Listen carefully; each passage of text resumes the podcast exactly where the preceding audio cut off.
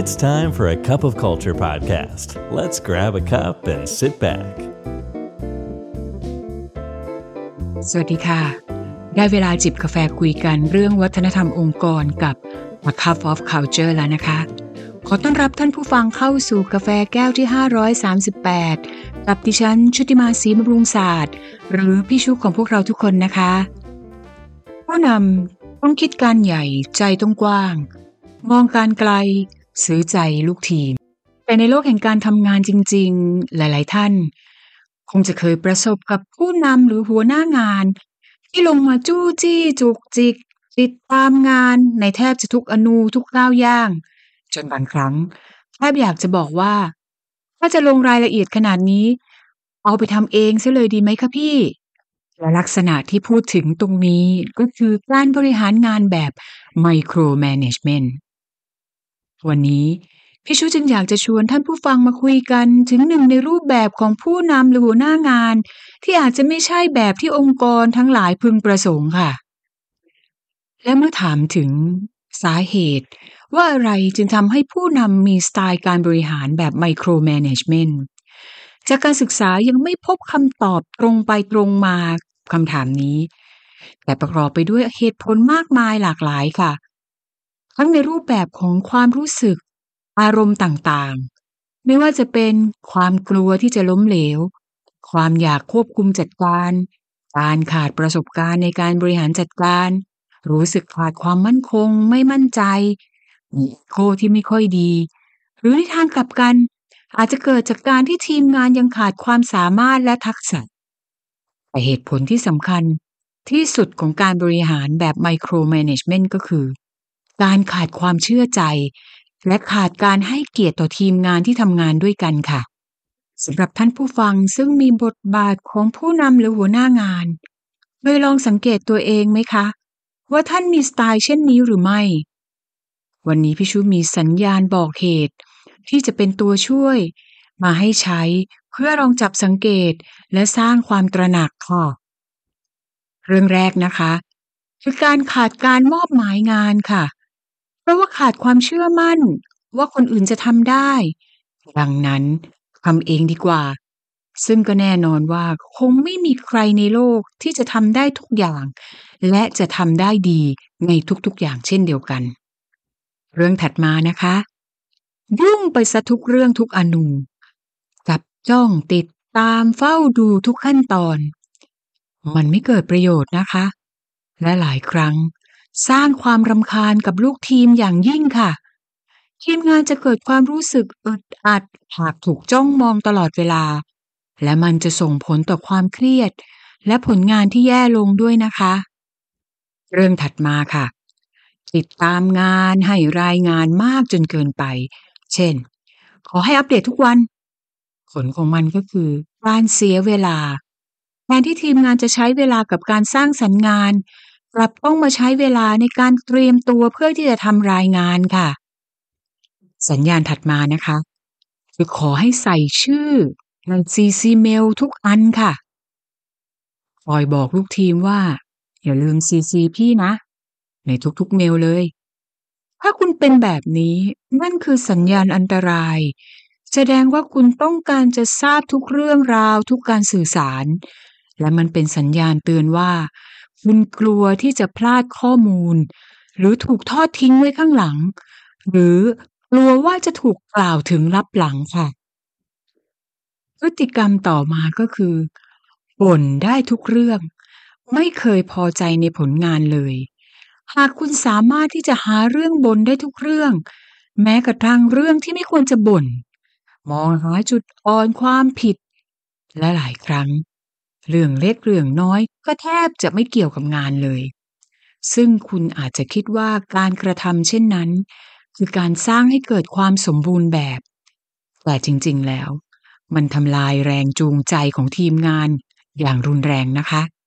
สัญญาณถัดมาค่ะ คือการไม่ส่งเสริมความคิดสร้างสรรค์ ความคิดริเริ่ม และไม่ให้สิทธิ์ในการตัดสินใจค่ะ เพราะว่าคุณคิดว่า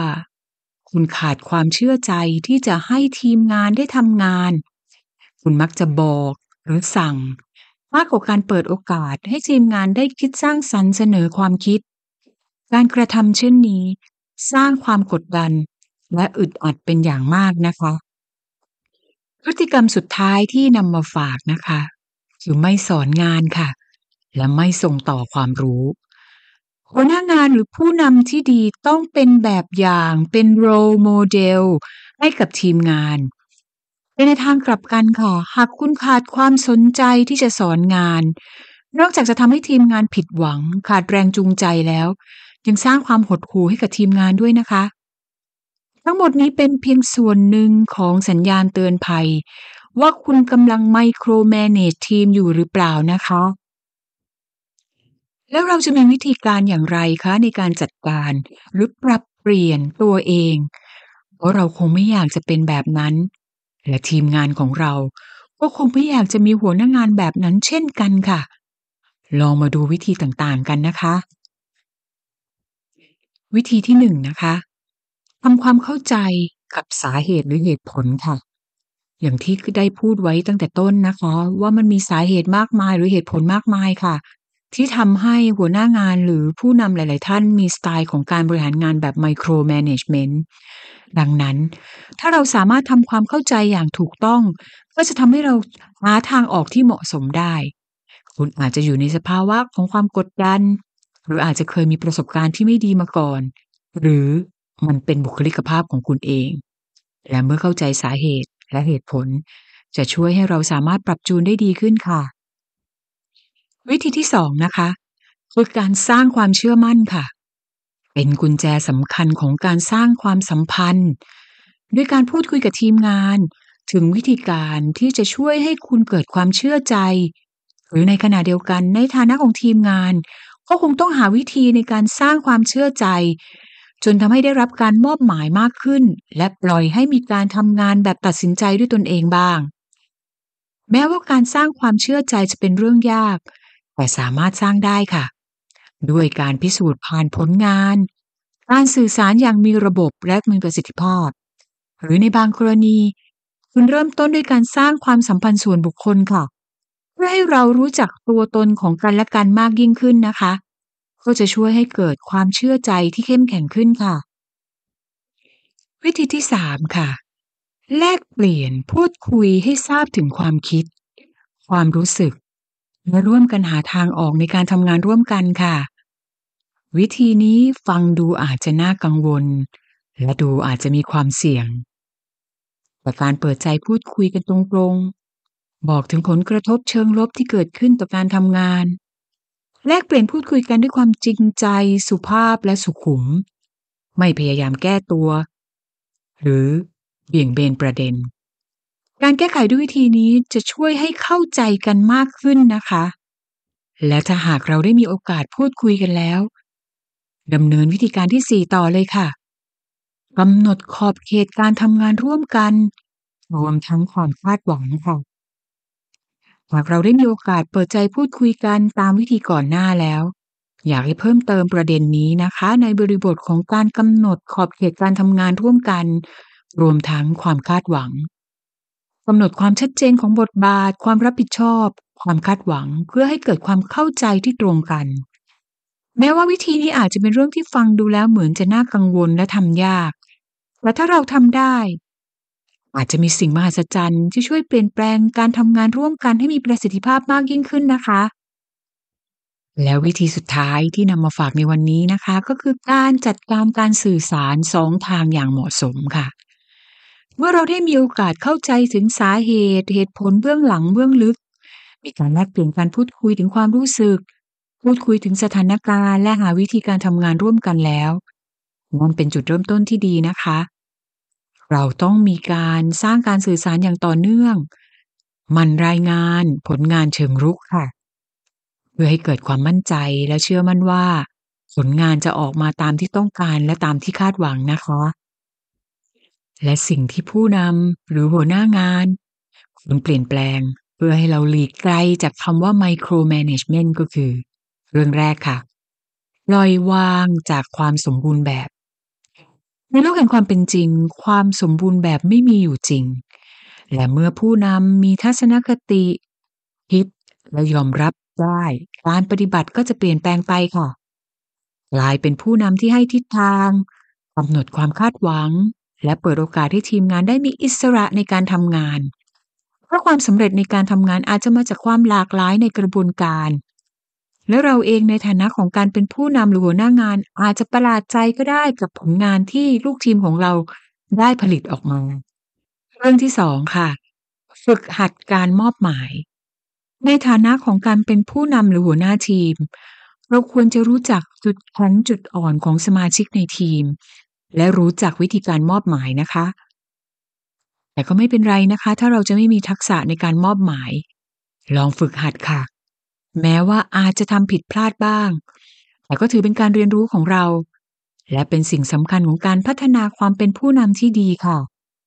เรื่องที่สามเข้าใจและยอมรับความล้มเหลวหรือความผิดพลาด มันอาจจะเป็นเรื่องยากนะคะ แต่ว่าในโลกแห่งความเป็นจริง ความล้มเหลว ความผิดพลาด เรื่องที่เกิดขึ้นได้ค่ะ ความล้มเหลวเป็นเส้นทางของความสำเร็จนะคะ และเป็นครูที่ดี ดังนั้นแทนที่จะตำหนิบนว่า ควรเปลี่ยนเป็นการสอน หรือพี่นำแนะนำลูกทีม ให้ผ่านสิ่งต่างๆ เหล่านั้นไปค่ะเรื่องที่สี่นะคะ ชัดเจนกับบทบาทและความรับผิดชอบค่ะ ในฐานะของหัวหน้างานหรือผู้นำหน้าที่ของเราคือมอบหมายและเปิดโอกาสให้ทีมงานได้ทำงาน พื่อพิสูจน์ความรู้ ความเชี่ยวชาญ ความสามารถ รวมทั้งกำหนดเป้าหมาย และเกณฑ์ของผลงานที่ชัดเจนค่ะ และเรื่องที่ห้าค่ะ เป็นเรื่องสำคัญมากนะคะ คือ ขอความคิดเห็นและพูดคุยกับทีมงานค่ะ อย่ากลัวนะคะที่จะรับฟังความคิดเห็นเกี่ยวกับสไตล์การจัดการของคุณ เพราะไม่แน่เช่นกันค่ะ ว่าอาจจะมีคนชอบ และขณะเดียวกัน คุณอาจจะรับทราบถึงสิ่งที่คนไม่ชอบ การเข้าใจการรับฟัง จะช่วยให้เราบริหารและจัดการได้ดีขึ้นนะคะ และประโยชน์ของการที่เราสามารถที่จะจัดการและไม่ตกอยู่ในหลุมพรางของการที่มีสไตล์ของความเป็นไมโครแมネจเมนต์มีมากมายค่ะ ไม่ว่าจะเป็นการสร้าง ให้เรามีทักษะในการมองภาพใหญ่ เน้นเป้าหมายปลายทาง การสร้างให้เกิดบรรยากาศการทำงานที่ต่อยอดองค์ความรู้ความสามารถ และความเชื่อใจเป็นการพัฒนาทีมงานให้เข้มแข็ง และจะกลายเป็นผู้นำในอนาคตต่อไป รวมถึงสร้างให้เกิดความคิดสร้างสารรค์และนวัตกรรมใหม่ ๆ ที่มาจากทีมงานของเรานะคะ ถึงตรงนี้แล้วท่านผู้ฟังคงจะเห็นแล้วนะคะ ว่าเราสามารถจัดการกับ การที่จะไม่ตกหลุมพรางของการเป็นผู้นำที่มีสไตล์การบริหารงานแบบไมโครแมネจเมนต์ได้ เพราะนั่นไม่ก่อให้เกิดประโยชน์ใดๆ ต่อทีมงานและองค์กรของเราเลยค่ะ